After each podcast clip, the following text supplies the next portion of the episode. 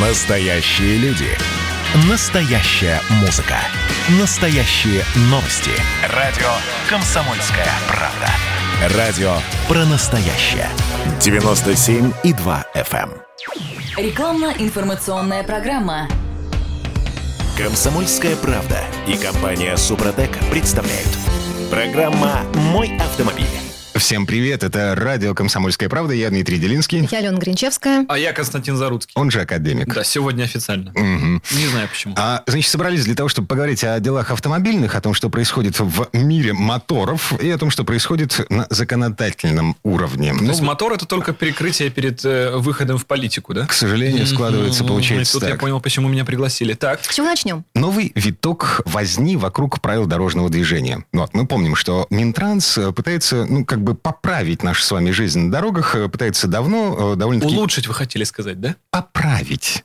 Поправить, потому что там есть, есть разумные вещи. А, Например, зона действия знака «Остановка запрещена» будет прекращаться после указателя «Парковка». То есть машины перестанут эвакуировать из парковочных карманов, которые по какому-то недоразумению оказались за вот этими крестами на, на круглом фоне. Разумно, с одной стороны. Задумка да. неплохая. в С другой Так. стороны, эти знаки в половине случаев поставить забудут.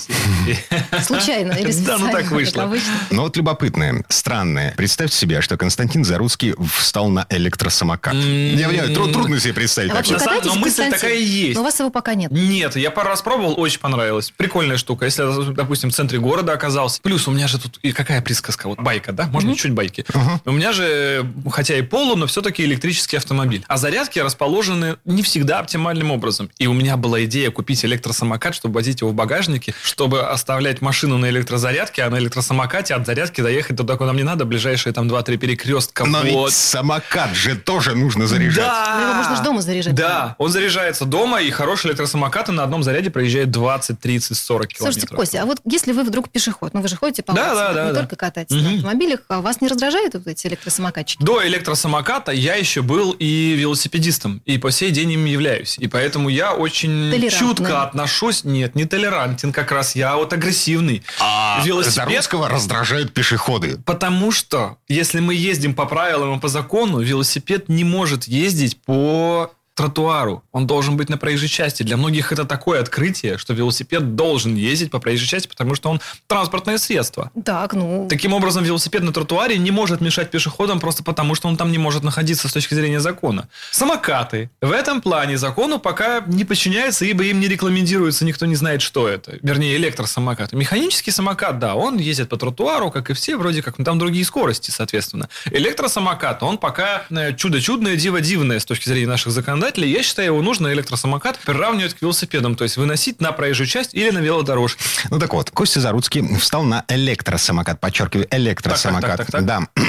И выпил перед этим. Я понимаю, вообще ситуация совершенно кажется, гипотетическая. Константин не пьет. А, Не пьет вообще. ну Я даже не пью всякие вот эти газировки. Я А, только соки, воду. Но проведем мысленный эксперимент. Константин Заруцкий пьяным на э- электросамокате попался инспектору ГИБДД на глаза.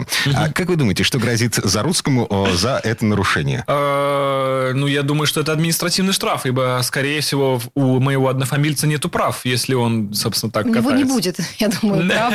Если, если у него есть права, Скорее то всего, это нет, не будет лишат. лишение А прав. будет лишение. Будет лишение На сегодня прав. точно нет, я знаю. Да, и 30 тысяч рублей штраф, потому что новая версия правил дорожного движения приравнивает, эм, точнее, в ней будет прописано э, понятие э, средства индивидуальной мобильности. Но, Туда, кстати, даже еще и роликовые коньки э, попадают, чтобы Мгм. понимали, а, роликовые коньки, доски, э, роликовые, во- вот это все. Это интересно. Потому что раньше, допустим, многие велосипедисты, я знаю, именно ездят пьяные совершенно с- в осознанном состоянии, потому что у меня нет прав, что ты им да. не сделаешь, грубо говоря, вот это вот, знаете, вот, Мгм. вот. Ну, по сей день они как бы электросамокаты, не пойми, кому их отнести и что с ними делать. Номер на них не повесишь. Не повесишь, да. Идентификационные номера завода у них, не, опять же, никакой общей классификации не поддаются. Коллеги, а что грозит э, электросамокатчикам э, при условии э, принятия новых версий по порогу в ПДД?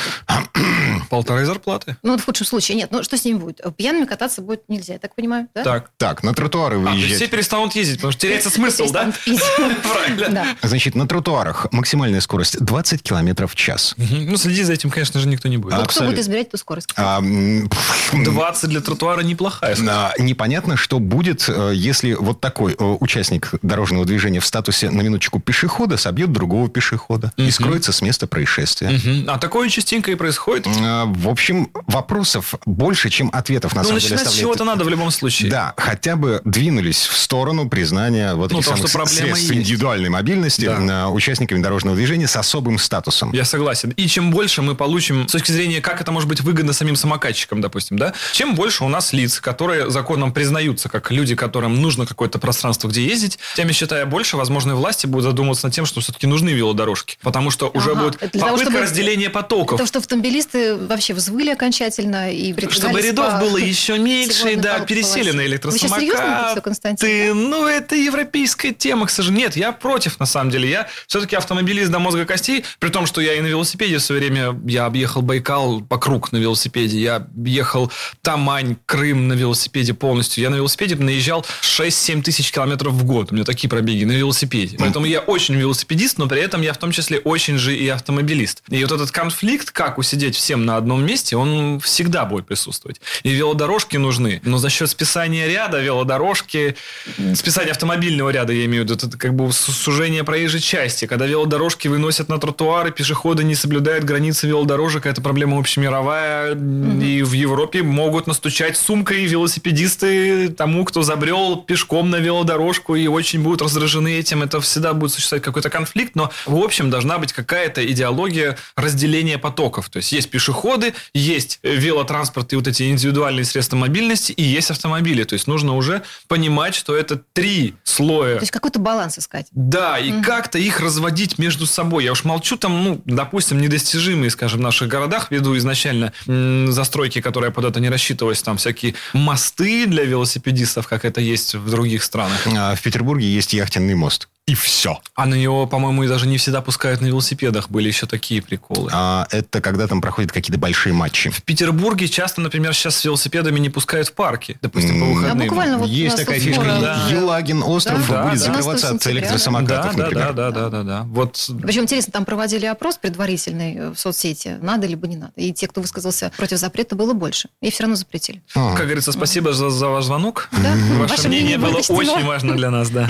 Так, слушайте, еще одна фишка из новой версии ПДД. Правила тонировки. Их собираются поменять, по крайней мере, Минтранс предлагает. Э, Сейчас лобовое стекло должно пропускать э, 75% э, света. Так. Вот. Боковые стекла не менее 70. Минтранс предлагает смягчить эти ограничения для лобового стекла 70%, а для всех остальных вообще никаких ограничений. То есть тонировать тонируйся наглухо. Да. Ну, кроме лобаша, естественно. Ну. Значит, тут есть два подхода. Первое. эм, Знали ли вы, что, к примеру, в штате Калифорния тонировка разрешена? Более того, рекомендованы. Да. По каким причинам? Жарко. И? Кондиционеры. И? Перевозят э, всякие нелегальные вещества в машину. Последовательно правильно. Жарко, кондиционеры и третья ступень. Расход топлива. Все верно. Экология. Якобы решаются все эти проблемы. Почему бы нет? В любом случае, доводы за тонировку есть? Есть. Когда тонировка была разрешена, я сам ездил тонированный, кроме лобового. Честно. Уют. Когда тонировку запретили, я ее снял, потому что, ну, для меня это, скажем так, уют не, не критично важен прямо. Как там говорится, что красивым мужчинам тонировка не нужна? Ну, мне мама говорила, что я красивый. Я решил подтвердить это. В общем, в любом случае, я в целом никогда не был негативно настроен к тем, кто затонировал. Ну, кроме лобового. Лобаш, наверное, все-таки лобовое стекло, вернее, лучше все-таки оставить для соображения безопасности. Да, конечно, скажем, зимой в Петербурге, когда слякоть, через тонировку смотреть сложнее, чем если бы ее не было. Современный автомобиль обладает кучей камер, 360 и так далее. То есть я вполне могу прямо утверждать, что современный автомобиль, если в нем есть камеры кругового обзора, и датчики парктроника, практически ничем не отличается при парковке там тонированный от нетонированного. Хотя в любом случае прозрачное стекло всегда дает вам больше информации, чем полупрозрачное. По-моему, это логично. То есть, на мой взгляд, боковые стекла-то можно можно будет тонировать только не как хочешь, а типа вот самой-самой-самой минимальной этой пленочкой. Мгм. Более байка, еще байка. Сейчас скажем байки. Можно еще байки? Есть Давай. у меня знакомый, у него броневик. Так, Не тонированный. сложно затонировать броневик. Э, да, но дело даже не в этом. Как вы знаете, даже обычное стекло, допустим, вот те, которые сейчас стоят в студии, оно все равно не 100% света пропускает. Оно как раз и есть примерно вот эти там 80. И когда этих стекол много, как в броневике, нетонированная машина не проходит по ГОСТу. Проблемы. И все равно стекло Слушайте, ну а как получается. же безопасность? Ну подождите, я как девочка, как женщина Так. рассуждаю. Ну, правда, у меня всегда, честно признаюсь, машины наглухо тонированные вызывали не то что ужас, но некие подозрения. За ними, естественно, скрываются негодяи. И вну- внутри. Но да, точно не машин. Костик. Ну, это- это понятно. Или Ну, вот даже и- Костик за тонировкой превращается в злого Костика, опасного Костика, так? В общем, все это ерунда. Так. Да? Ну, я бы не сказал, что тонировка как-то влияет на манеру вождения и, скорее всего, поведение человека за рулем. На мой взгляд, ездят все абсолютно так же. Мгм. А как же девочкам, например, затонироваться полностью, чтобы другие Нет, думали, что там не девочка, история, а там. Да. ого-го, кто? И не надо подрезать его. То есть, возможно, если никто не будет знать, кто за рулем, то все будут относиться к машинам непредвзято, потому что за рулем может оказаться и девочка, и девочка Непростая. мастер спорта Мгм. по стрельбе. Значит, в тонировке сплошные плюсы, по мне. По стрельбе глазками, я имею в виду. Да, Мгм. Дима? Ты задумался. Я категорически против по одной простой причине. Так. А, значит, в потоке я смотрю не только на машину, которая идет передо мной, я смотрю еще, что там происходит за этой машиной, впереди меня. Если заднее стекло тонировано наглухо, я ни хрена не вижу. Кстати, Так. это раздражает, на самом деле. Мгм. Согласна. То есть, вы боитесь ездить за фурами и грузовиками? Вообще да, мне неприятно. Ну, пересдача вам в помощь. Спасибо большое. Константин Заруцкий. А, Вернемся в эту студию буквально через пару минут для того, чтобы поговорить об апокалипсисе, э, грядущем апокалипсисе на дорогах. Программа «Мой автомобиль». про общение, про обмен а, информацией, эмоциями. Миша, я не могу это письмо не прочитать. Вас приветствует город-герой Минск. Спасибо вам большое за вашу передачу. Слушаем вас всем цехом. Так, ну вот такой вот э, наш соотечественник из Пекина привет передает. Вот, э, но мы, с другой стороны, очень рады, что нас в Грузии слушают. Привет. всем. Гамарджоба. Гамарджоба. Оттуда самые главные мировые новости у нас приходят. Мир стал плотнее, да, он стал более спрессованным. «Комсомольская правда». Это радио. «Комсомольская правда» и компания «Супротек» представляют. Программа «Мой автомобиль». А это мы вернулись в студию радио «Комсомольская правда». Я Дмитрий Делинский. Я Алена Гринчевская. И я, Константин Зарусский, успел доживать. Да. А, это мы засунули в Зарусского конфету. Засовывать. сопротивлялся. Все только, да, помогите. Пря- Прям в обертке. Так, ладно. Апокалипсис. Грядущий апокалипсис на дорогах. Помнишь, пару недель назад где-то мы с тобой говорили про 18-летних водителей без опыта за рулем каршеринга. Ты тогда обещал выехать на дорогу на, ну, как минимум, асфальтовом катке. Да. Для чего? Чтобы давить таких водителей? Я Простите, недавно, я уточняю. Недавно посетил завод по производству тракторов, Петербургский тракторный завод. Там как раз продают отличные для новичков изделия. Называется К-742. Это то, что вы- 20 тонн Вы- весит. Выкладывал в, в Инстаграм. Да, да, да, такой, Вот да? для начинающего Ага. шикарно. Да? Мгм. Ну так вот, значит, свежая новость. 16-летние водители могут появиться на наших дорогах, потому что депутат Госдумы Василий Власов считает, что нынешний статус-кво несправедлив. Подростки у нас сейчас могут быть официально трудоустроены, могут учиться в другом городе, могут жить отдельно от родителей. Э, Все это с 16 лет, но водительские права только с 18. Поэтому, если понизить порог, стремление молодежи влиться в экономическую жизнь страны, стремление приобрести машину, оно будет, ну, так, реализовано, и, значит, молодежь э, будет влиять на, в том числе, э, спрос на автомобили. А Письмо с предложением понизить возрастной порог направлено в госавтоинспекцию. Ответ пока нет, но нам интересно, что будет, если выпустить на дороге 16-летних. Апокалиптичное заявление. Я за. Э, Костя, ну ты же сам сел за руль в О, 18. прям я только сказал уже. Как жаль, что зрители не видят этих глаз. Просто огонь от меня пошел. Ты сам сказал, что сел за руль в 18, Да. учиться пошел в 17. Да, до 20 я бил машины с такой скоростью, что лучше бы вообще ходил пешком. Но если бы тебя посадили за руль раньше, Ни в коем никаких жертв. Мое самолюбие, разве что это была главная жертва со всего этого. И долги на ремонт потом других машин. ну как идея. Значит, идея, во-первых, не нова. 16 лет можно водить есть в менее развитых странах. То есть А, не в России. Там есть подростковые водительские права с Так ограничением вот. по скорости и местам, Почему куда ты это- можешь ездить. Совершенно верно. До школы и обратно, в своем поселке. Почему бы нет? Начинать-то водить надо с чего-то. Более того, если у гражданина есть права, это большая возможность для правоохранительных органов его за что-то привлечь. МВД А. ликует. Как это все контролировать? В менее цивилизованных странах э, я подозреваю, что механизмы социальной фильтрации вот всего этого говна, которое выльется на дороге, если дать права 16-летним, они там, ну... Там менее развитые граждане, менее развитые доносы, соответственно, пишут и следят за менее развитыми э, школотронами, которые ездят на машинах с правами, а также менее развитые камеры видеофиксации следят за менее развитыми номерными знаками. У нас всего этого нам это не Конечно, нужно. Зачем конечно, эти проблемы? Зачем эти проблемы? Но идея-то сама по себе трезвая, то есть нам нужно повышать строгость соблюдения законов, повышать необратимость наказания, я бы вот так сказал. А как можно идею об этой необратимости вложить в голову 16-летнему подростку? Объясни, пожалуйста. Сложно, сложно. А в каком Очень. возрасте, сколько лет было Косте Заруцкому, когда Костя Заруцкий впервые почувствовал страх смерти? Ой, да это еще мелкий с крыши падал во дворе. А, ну это нормально. Конечно, на дрова. Ага. Ну, деревня ж. Но вот это, скажем так, ой, что это было? Да. А вот когда ты осознаешь, когда ты понимаешь, что, черт, наверное, не стоило так поступать, когда ответственность за поступки приходит, за последствия своих поступков. Ну, это, наверное, было второе или третье ДТП. И сожалел я, конечно, не по поводу там своей жизни и прочее. У меня не было таких прям страшных. Я, то есть, никогда не, не гонял на диких скоростях. И, ну, ну, не было опасности именно жизни и здоровью. Опасность была то, что еще два месяца теперь работать просто, чтобы раздать долги. Вот это было обидно. То есть, это обида была прям. Вот из, и после этого я как-то и стал ездить аккуратнее. Ну, это уже после 18 плюс, правильно? Да, конечно, это уже, наверное, даже 20. Это прям вот тот, знаете, самый опасный период, когда вроде уже всему научился, и типа, ну, папа выезжает на дорогу, а папа-то еще пока не папа. А вот это ощущение, типа, я бессмертен, оно еще не прошло. Первые два года, я вам серьезно могу сказать, я, когда не был уверен, какая дорога главная на перекрестке, я просто газу добавлял. То есть нужно быстрее его было проехать. Да, Это я вредный идиот. совет от Константина. Да, да, да, я идиот. Но после двух ДТП я понял, что все-таки есть и какие-то, наверное, и другие способы. То есть есть там еще педаль посередине такая. Я начал ее использовать. Вы знаете, совершенно другие возможности открываются. Возможность э, дожить до конца и И увидеть, заработать даже неплохо при этом. а, и увидеть, чем все это закончится. Да, просто финалочка, чтобы была в конце. Мгм.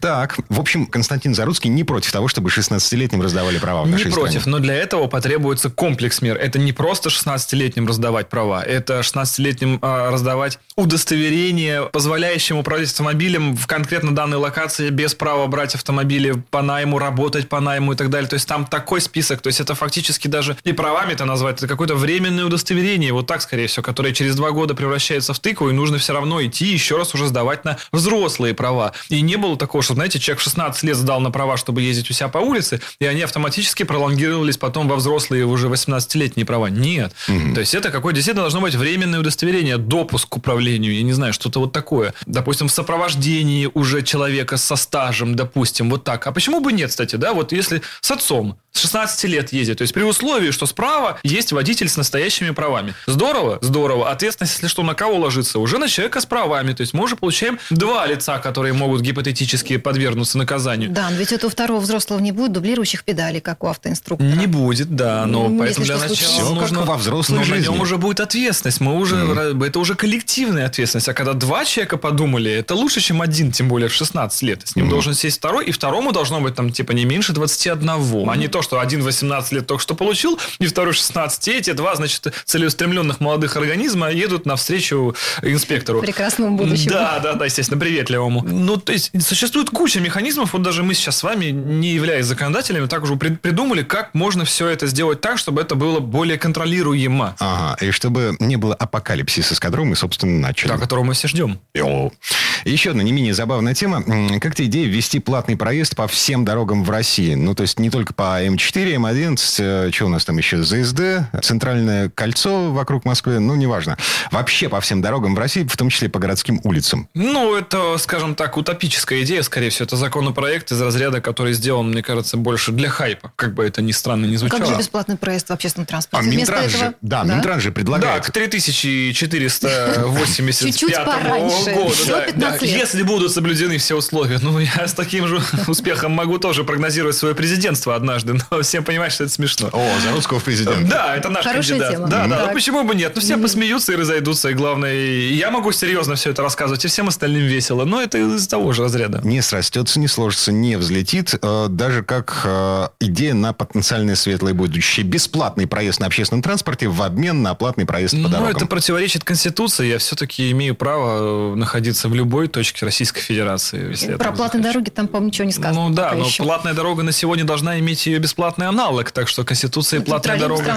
Есть Нет, именно отменить дорога. все вот, вот это Ну, условие. Понятно, что да, Значит, лобби может быть очень странное с разных сторон, но я считаю, что нет, это недопустимо в любом случае. Ну, таких аналогов в мире нет. И, и это не просто так. Ну, бесплатный общественный транспорт есть в Люксембурге и в Эстонии. Я имею в виду, по, чтобы все дороги были платные. Да, а бесплатный общественный транспорт в Люксембурге, ну, это, извините, это я лучший влогер среди моей мамы.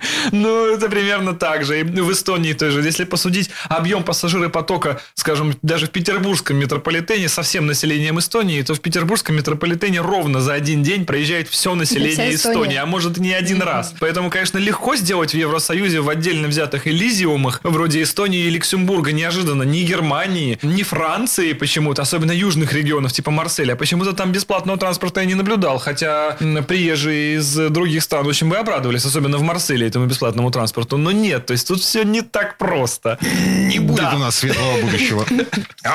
Дикое разочарование. Так, еще одна фишка, на которую мы обратили внимание. Тенденция нынешнего лета. Лето уже закончилось. Э, Кто-то успел... Прошлого тогда лето, коллега, оговорочка. Бу- Это непрофессионально звучало все, сейчас. все еще, все еще нынешнее Хорошо, лето. что начальство слышит Прошлое- запись. Погоди. А, Прошлое лето, это э, звучит очень депрессивно, ты понимаешь? Нынешнее лето. Хорошо? Не. Ладно. Так, а так или иначе, есть статистика, согласно которой э, россияне внезапно отказываются от 95-го бензина в пользу 92-го. Это просто дорого, тупо. Это, во-первых. Во-вторых, я не понимаю вообще, как это физически возможно. То есть на моей машине написано заливать 95-й. Если я буду заливать в нее 92-й, ну, я подозреваю, что машине будет не очень хорошо от этого. Ну и не очень плохо. Зависит конкретно от конструкции каждого отдельно взятого автомобиля. Дело в том, что сама конструкция двигателя позволяет довольно широко регулировать э, много процессов, которые про- простекают в двигателе, чтобы он был восприимчив максимально хорошо к любому типу топлива. Мы говорим и об изменяемой геометрии впускного коллектора, непосредственный впрыск. Фаза впрыска может по длине регулироваться, угол подъема клапана. И всё это э, автоматика решает. Угол опережения зажигания... О, господи, э, фазовращатели, причем на впуске и на выпуске. Угол опережения зажигания, опять же, может ходить уже в очень больших диапазонах. Да, и все это происходит в автоматическом режиме благодаря обратной связи от кислородных датчиков. Их по два в данном случае уже часто в автомобилях, а может и по четыре, даже если это V-образные двигатели, и по, побольше стоят даже. Это дает движку очень много информации о том, что в него залито, и очень широкие диапазоны регулировки. Более того, есть куча аварийных режимов, когда двигатель может принудительно просто перейти в совсем маломощный, то есть овощной режим, можно так сказать, и при этом даст вам возможность доехать на этом топливе. Существует, конечно, возражение на эту тему, что все двигатели из аварийных режимов выходят принудительно, когда вы зажимаете педаль в пол, потому что это может быть связано с э, нахождением вас в опасности, что вам нужно срочно покинуть данную точку, допустим. Тогда машина начинает работать в боевом режиме, уже невзирая на то, какое в ней топливо. И это может, в свою очередь, уже привести к поломке. Но если вы ездите медленно и спокойно, большинство современных двигателей позволяет использовать кратковременно бензин с более низким октановым числом, чем прописано в инструкции. Ну, кратковременно, вот да, на ключевое. постоянку я бы в любом случае не рекомендовал. Начинается самовоспламенение смеси в двигателе. Начинается смесь, когда из цилиндра выходит, она еще не догорела. И она горит прямо, когда выпускной клапан открылся, и клапан начинает прогорать. Дальше у вас катализаторы есть, которые также от этого перегреваются. Они начинают оплавляться, забивают выхлопную систему. Дима? Все умерли. В конце все умерли. Да, да, да. Сия пучина поглотила их в один момент. Поэтому в целом 92 да, но лучше все-таки использовать то, что по инструкции. Так, а, вернемся в эту студию буквально через пару минут. В следующей четверти часа будем говорить о подвигах, новых подвигах Константина Заруцкого. Это я могу. Программа «Мой автомобиль». 2020 год перевернул жизнь каждого. Что будет дальше, не знает никто. Мы не предсказываем, мы предупреждаем. Будущее может оказаться гораздо более опасным, чем настоящее. И все эти угрозы человечество прямо сейчас создает своими руками. Премьера на радио «Комсомольская правда». Слушайте новый проект «Мир дикого будущего». 10 фантастических аудиорассказов. 10 предупреждений о том, в каком мире мы можем проснуться уже завтра. С 14 сентября в 22.00 по московскому времени. Комсомольская правда и компания Супротек представляют. Программа «Мой автомобиль». А это мы вернулись в студию радио «Комсомольская правда». Я Дмитрий Делинский. Я не специально начинаю это говорить, пока я не успел доживать. Я Константин Заруцкий, и с нами... Алена Гринчевская, давайте Я всех спас, по-моему, нормально было, господа. А вы что думали? Это радио, здесь профессионалы, и я жую. Да, Константин Зарусский да, дорвался до орешков. Бесплатных, корпоративных. Так, а, кроме орешков у нас есть еще... Что я еще могу, кроме есть? У нас Да. еще есть бобры, мы помним о них, Константин. Слушай, что происходит? Не чокая из-за бобров. Из-за них вот как раз и будем чокать. Стало хорошо. Да. Уже все так. Что? Что? Итак, бобры. А последние новости, этого даже нет в видосах. Бобры отступают. Вы Эксклюзив. представляете? В последней серии мы притащили мини-экскаватор и прокопали яму так глубоко, что бобры не могут ее закопать. Ну подожди, это пока. Пока, возможно. все временно. Но и я вроде еще пока жив. И тут э, в природе, оно же чем все обусловит? Это же выживание. Природа это выживание. Это не у нас вот с вами тут эти разговорчики разговаривают. В природе кто живой, тот и орел, и молодец. Соответственно, я жив, бобры тоже. Мы за существование с бобрами, но плотину строить они уже не могут. Значит, у нас есть и бобры, и озеро с нужным уровнем воды. Идеально. У выживания, у слова выживание, есть два значения. Выживать в смысле оставаться в живых и выживать в смысле изгонять э, из ареала обитания. В том числе. Меня устроят оба варианта, честно говоря. Мне главное, чтобы были бобры, потому что достопримечательность, и все любят бобров. Абсолютно. Нет такого человека, который бы ненавидел бобров. Бобр, это всегда весело, это интересно, у него эти смешные лапки, хвосты. Если он один и где-нибудь там вот в зоопарке, наверное, да. Да. Когда их очень много. Управляемый бобр, то есть контролируемая популяция бобров. Вот это будущее России, я считаю. Это Слушай, прям... у меня два вопроса. Вот, во-первых, скоро зима, наступает холода, что с бобрами будет? Они, Они будут ночевать в своих хатках. Они строят новую хатку. Уровень бобры в озере. Уровень бобры. Уровень воды. да, Уровень воды в озере. За счет того, что мы постоянно рушим плотины, упал. И их старая хатка, большая, огромная, получилась, а оголила входы. А это защита хищников. И, ну, дует снизу неприятно. Женщинам это знакомо. И, соответственно, они стали строить новую хатку. Заниженную. Как машины с тюнингом. Такое бывает. И, но это легально в данном случае. И у той хатки уже к новому уровню воды все адаптировано. Мы можем жить вместе. Это прекрасно. И второй вопрос по поводу трактора, который недавно появился у себя в Инстаграм. Мини-трактор. Красный, красивый. Он тоже планируется к А, это не мини, хутор? это, это Кировец на минуточку. Да, это Кировец до того, как стал популярным, да, я бы сказал. Малыш Кировец. Ты пока просто присматриваешься к нему, что это? Э, Кировец. Во-первых, что меня в нем шокировало? Полуавтоматическая коробка передач. То есть вы переключаетесь только рычагом, при этом педаль газа может быть в полу. И вам за это ничего не будет, это законно. А, и вы можете у моей переключаться. бабушки- у моей бабушки был такой запорожец. Здесь лучше, уверяю, да. А, значит, и переключать вы можете передачи вверх и вниз. Ты прям за рулем посидел? Да, дали пустить. Сам директор Кировского завода, такой оказался классный мужчина, все показывал, все рассказывал. Для меня директор завода что это был? Какой-то мужик с чемоданом денег, который приходит и гоняет рабочих. Он знает все до последнего винтика. Это удивительный человек. И он прямо энциклопедия. То есть это, ну, вообще очень круто. Мне понравилось. И он объясняет так, что все понятно. Как объяснить человеку, как работает кировский трактор? Ну вот К-700, огромный вот это, как объяснить, как он работает? Он все, и сразу все понимаешь. Вот поэтому и директор, а, а не я. Да. И, соответственно, этот трактор мне очень понравился, что при этом есть кондиционер, музыка, шумоизоляция космическая. Там такое огромное внимание уделяется шумоизоляции, и в нем тихо. В нем очень тихо. Он невероятно тихий. Сейчас вот смотрю, кстати, глаза прям горят, Дим. А стоит кажется? как э, Да. базовый, ну, дорогой, скажем, уже премиального сегмента, но при этом в базовой комплектации какой-нибудь импортный внедорожник. Но они тоже разные бывают. Ам, облизываешься. Да, очень нравится. Крутая, прям реально крутая техника. Я столько думал вообще, как, что, вот, где взять, может, еще покататься. Очень интересно. Это, это вот что притягивает э, меня в технике, когда ты подходишь к ней с пониманием, что сейчас будет вот так, а там вообще не так. И ты такой, я хочу туда. Ребята, возьмите меня с собой. И это Кировец. Это очень круто. Ждем новых подвигов. Мгм. Ждем. Зару- Зарудского на тракторе по Невскому проспекту. А, Согласовано. Для вас нет ничего невозможного, Константин. Мы вас верим. А еще один снимок из Инстаграма, из рубрики «Что бы это значило?» Желтая. Снимок, такое слово вы нашли. Фотокарточка Да, еще, мне да, так да, бабушка говорила. Чувствуется, что вам 17. А русский раптор рядом с э, инвалидкой. Да, Что это- было было? такое. Что Эм, это было? Ребята в Ставрополе, вы, наверное, помните такой вирусный ролик, где молодой человек в Ставрополе переделал автомобиль ВАЗ-2106 так, что он мог ехать задом наперед. При этом человек внутри сидит и смотрит по ходу движения.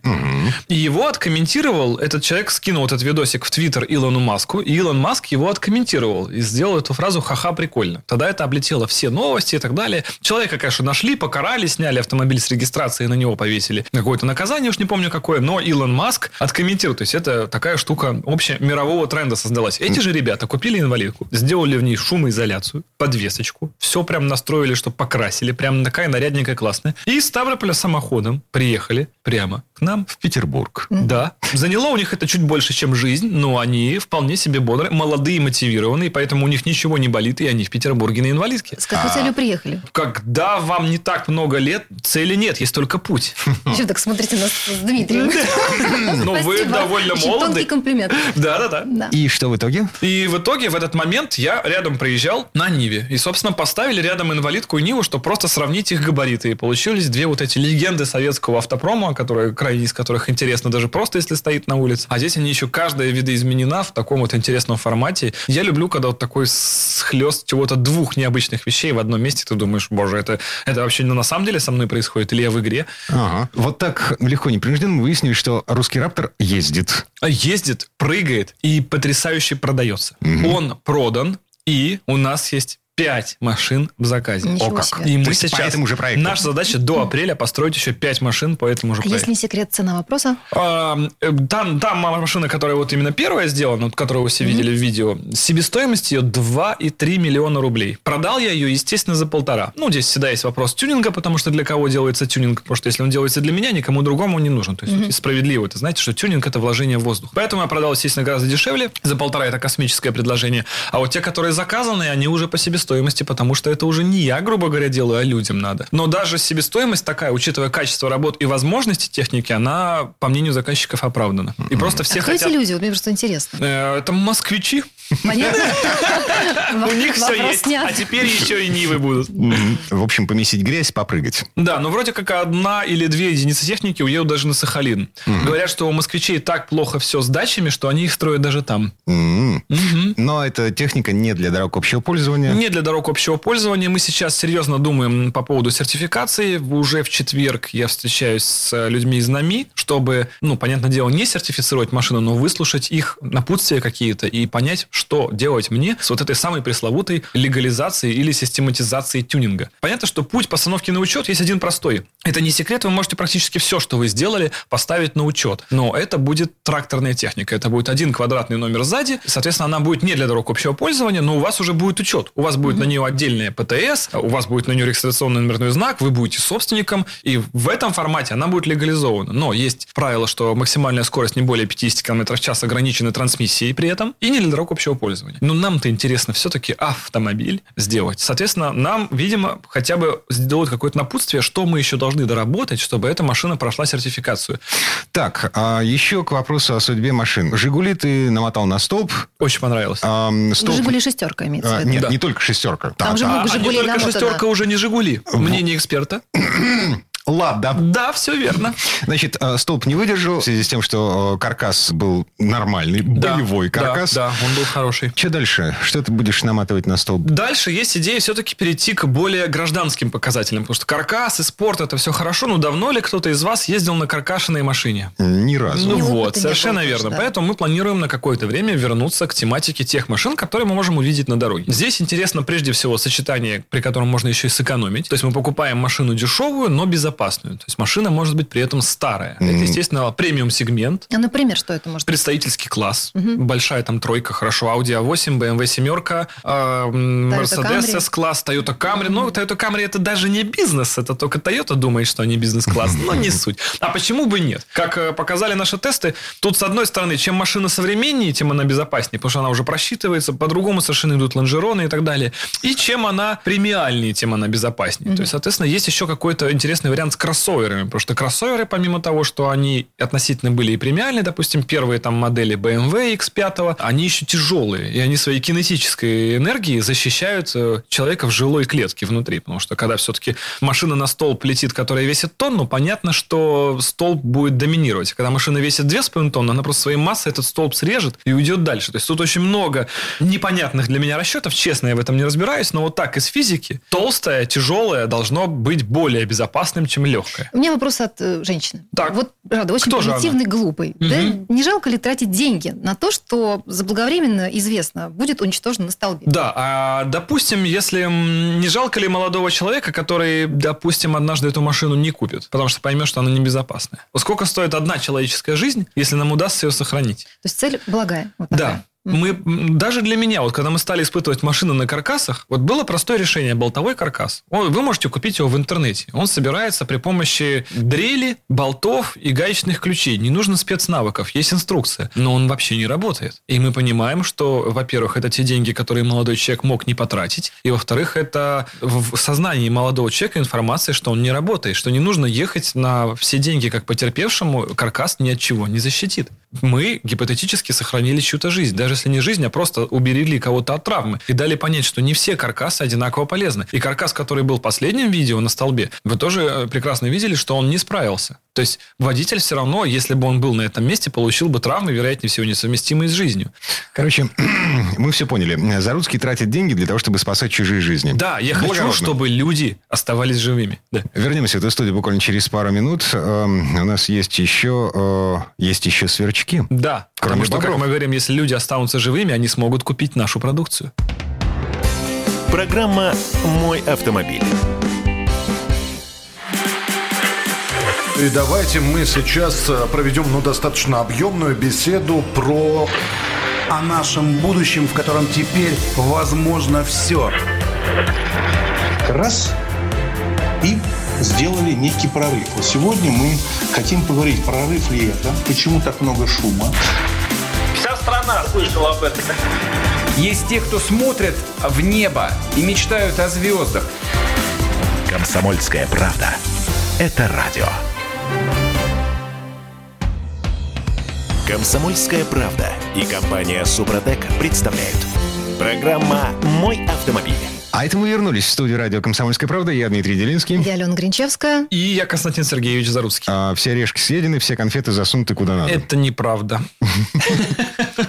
Магия радио, господа. На меня, на, на меня только что наговорили. Значит, самое время поговорить о борьбе со сверчками. А, С бобрами мы уже поборолись. Но там борьба еще не закончена. Это вечная борьба. Да, это война бесконечности. Сверчки. Помните из мультика э, насчет того, что Карлсон. деточка, в каком ухе у меня жужжит? Да. Так вот, в моем фокусе у меня жужжит в обоих ухах. Такое бывает у машин, причем даже у новых на самом деле, потому что сверчки связаны с многими проявлениями и неисправности, и технологические сверчки бывают. Дело в том, что если у вас просто пластмассовый салон, то пластик может быть плохо закреплен, не соблюдены зазоры, которые все-таки должны быть. И вы знали, что деталь не вплотную прилегает к другой детали, а между ними есть вот это вот самая вот воздушная прослойка. Ну, то есть скрип это нормально, его должно быть много. Нет, ни в коем случае. Но бывает еще даже, допустим, сверчки такие обидные. Вы покупаете новую машину за 12, допустим, 15 миллионов рублей. Хорошо. А сверчки есть. Что такое? Кожа. Кожа очень скрипит. Поскрипывает, да, да. она всегда имеет вот этот звук. И с этим можно легко справиться. Э, Слушай, я помню, как э, друзья мои на «Жигулях» и «Ладах», да, так. э, либо мирились с тем, что у них все скрипит, либо э, самые упертые перебирали весь салон. И даже такие вот, знаете, прокладочки такие войлочные забивают. Да, Есть да, специальные да, да, да. шумоизолирующие материалы, антискрип называемые. Это когда вот этих зазоров нет, и вот когда совсем беда, и нужно с этим что-то делать. Но это профессионально. Все, что вам нужно для этого сделать, закупить специальные материалы, разобрать салон, собрать все обратно. Вы победитель. А что сделать тем, кто не хочет Правильно, в салоне? есть способ гораздо проще. Ведь у нас же есть, собственно, компания Супротек Прохим, которая разрабатывает различную автомобильную химию, в том числе для там, топливных систем, но и для салона. У нас есть силиконовый воск. Силиконовый воск – это радость вообще во всей семье. Потому что, во-первых, это тот самый силикон, который не оставляет жирных пятен. Жалко, что у нас здесь нет видеокамеры. Я сейчас при вас прям на одежду его попшикал, и ничего бы с ней не Ну, случилось. как-нибудь устроим э, видеотрансляцию. Да, да, вот надо все-таки это сделать. У вас все хорошенько опрыска здесь. Он обладает приятным запахом. Спокойствие, коллега. Сейчас. А чем пахнет? сейчас Елочкой? И вам воск тоже поможет. Да. А пахнет он, ну, Это надо пробовать. Да. Я вам Интрига, лично, так. лично покажу, да, силиконовый воск прям зайдет. При этом он что не жирный, не оставляет пятен, он работает. Сам слой фактически при этом появляется. Почему мы его назвали силиконовый воск? То есть он устраняет скрипы в парах трения, потому что он за счет того, что текучий сначала между этими парами проникает, жирных пятен нет, а сам вот слой силиконовый остается. И когда деталь трется по другой, а именно тогда и возникают скрипы. Сам скрип уходит. И я не скажу, что это навечно. Это все-таки не специальные звукоизолирующие материалы, его не разбирают для этого салон, но это очень долго, и это реально А работает. сколько примерно? Полгода? Но если судить, вот у меня скрипит кровать. Чтобы соседи не завидовали, я... Спокойствие, коллеги, спокойствие. Я все покажу, и даже это, но позже. Я ее пшикаю периодически силиконовым воском. Ну, и при, так сказать, я не знаю уж кого какая там интенсивность, но на пару месяцев нормально хватает. Вообще без проблем. Это проблема на самом деле. Это проблема. Но это приятная проблема. Я а скромный человек. Я сейчас слышу, что от комаров помогает. Это правда? Если ловить комара и ему в глаза заливать силиконовый воск, да, чем обычно я и занимаюсь на выходных, то, конечно, помогает. А если его поджигать еще перед этим, то комару вообще хана. Но в машине происходит так, как с кроватью. Потому что кто-то любит кровать, а кто-то машину. Да? Ведь, э, Кому как удобнее. Действительно, кому как удобнее. И чтобы тоже ни, ни от чего не отвлекало вас а, от жизнедеятельности вашей привычной, будь то кровать или машина, лучше и в машине что-то вот помазать, то, что скрипит. Кресло, детали панелей пластиковых, э, кожаные кресла, когда они друг с другом даже... Вот бывает раздельный задний диван, и он кожаный. И она кожа друг по другу скрипит. И мазать ее обычным силиконом, который оставляет пятна в нашем понимании, неприятно. Это будет блестящий, это дурацкий кожаный диван затертый, на который, если сядут сзади люди, они еще испачкаются. Силиконовый воск от этого избавляет полностью. При этом он подходит для замков дверных с ключами, для петель дверных, также для пар трения металл-металл, детских колясок, когда уже кровать отскрипела, появились дети, а колесики снова скрипят. Слушайте, а вот э, педали у фортепиано, я вот сейчас э, думаю, что у меня дома такого скрипит, вот только это могу вспомнить. Не пробовали еще, нет? Кровать не скрипит? А, Ну, все-таки Опустите я бы от фортепиано рекомендовал вам отходить периодически в сторону э, да, э, кровати. И поможет однозначно. То есть, любые пары трения. То есть, то, где одна плоскость трется об другую, то все Без без, проблем. никак. Там мы работаем. да. Дима, у тебя есть вариант использования воска в твоей э, жизни? Паркет. Это интересно. Вот, я- я, пожалуй, проэкспериментирую. Надо попробовать обязательно, потому что пятна не будет, никакого жира не останется, и в паркет очень хорошо должно впитываться, как и все деревянное. Плюс у нас очень активный состав, когда вначале вы его пшикаете, он прям проникает вот во все возможные плоскости, которые находят, потому что очень текучий. Потом сам компонент, который доставляет непосредственно смазывающий другой компонент, там же все испаряется, остается только сама смазка. И она уже в паркете будет жить, не издавать никакого неприятного запаха и прекрасно работать. Попробуйте обязательно. Насколько хватает флакончика этого? Мы проводили такой вот простой, простой способ объяснить, насколько хватает. Мы взяли большой кроссовер, прям большой японский кроссовер, один из самых больших джипов, если вот так совсем образно говорить, на рынке. И одного баллона хватает, чтобы полностью пройти все резиновые уплотнители и все замки перед зимой. А, то есть она еще и уплотнители. Да, конечно, потому что резиновый уплотнитель, мало кто знает, но дверь относительно кузова в любой машине тоже ходит. Она не, не намертво закрывается, когда вы ее закрыли. Там все равно микросмещение есть. И по зиме часто, помимо того, что они смещаются иногда и трутся друг об друга, резиновый уплотнитель еще к двери примерзает. А силиконовый воск, он, поскольку слой создается, он от воду от себя отталкивает и влагу в том числе. И двери никогда не будут примерзать, что очень удобно вот в надвигающемся сезоне. Обработать им нужно до наступления холодов? Или Можно даже и в сами холода. Он практически по температуре у нас проблема только что, ну, в минус 20, понятно, газ просто в баллоне замерзает, поэтому пшикать перестает. А Мгм. при любых гражданских температурах, ну, заедьте там на любую мойку, в паркинг, и все можно попшикать. Срабатывает тут же, ничего ждать, там, сушить не надо, абсолютно все очень удобно. Никаких подтеков, опять же, знаете, когда вы резиновые уплотнители пшикаете, бывает, с них на обивку попало, на стекла, потом приходится изнутри это оттирать. Таких проблем больше нет. Это. Супротек и Прохим. То есть взял тряпочку и э, легко непринужденно оттер то, что э, не попало туда, А куда даже нужно. оттирать не придется, в этом и магия. Вы просто попробуйте. Ну, просто Всё. исчезает, что ли? Да, он испаряется, и слой становится невидимый. Нет, если вы зальете прям, конечно, слой будет толще. Но вот в формате, как с резинок накидывать, ничего больше делать не надо. Все это... Это гениально. Мы это разрабатывали три с половиной года. Не получалось сразу вообще ни разу. Но мы же не выпускали сырой продукт. Мгм. Мгм. Колдуны. Да. А, явно продали кому-то душу.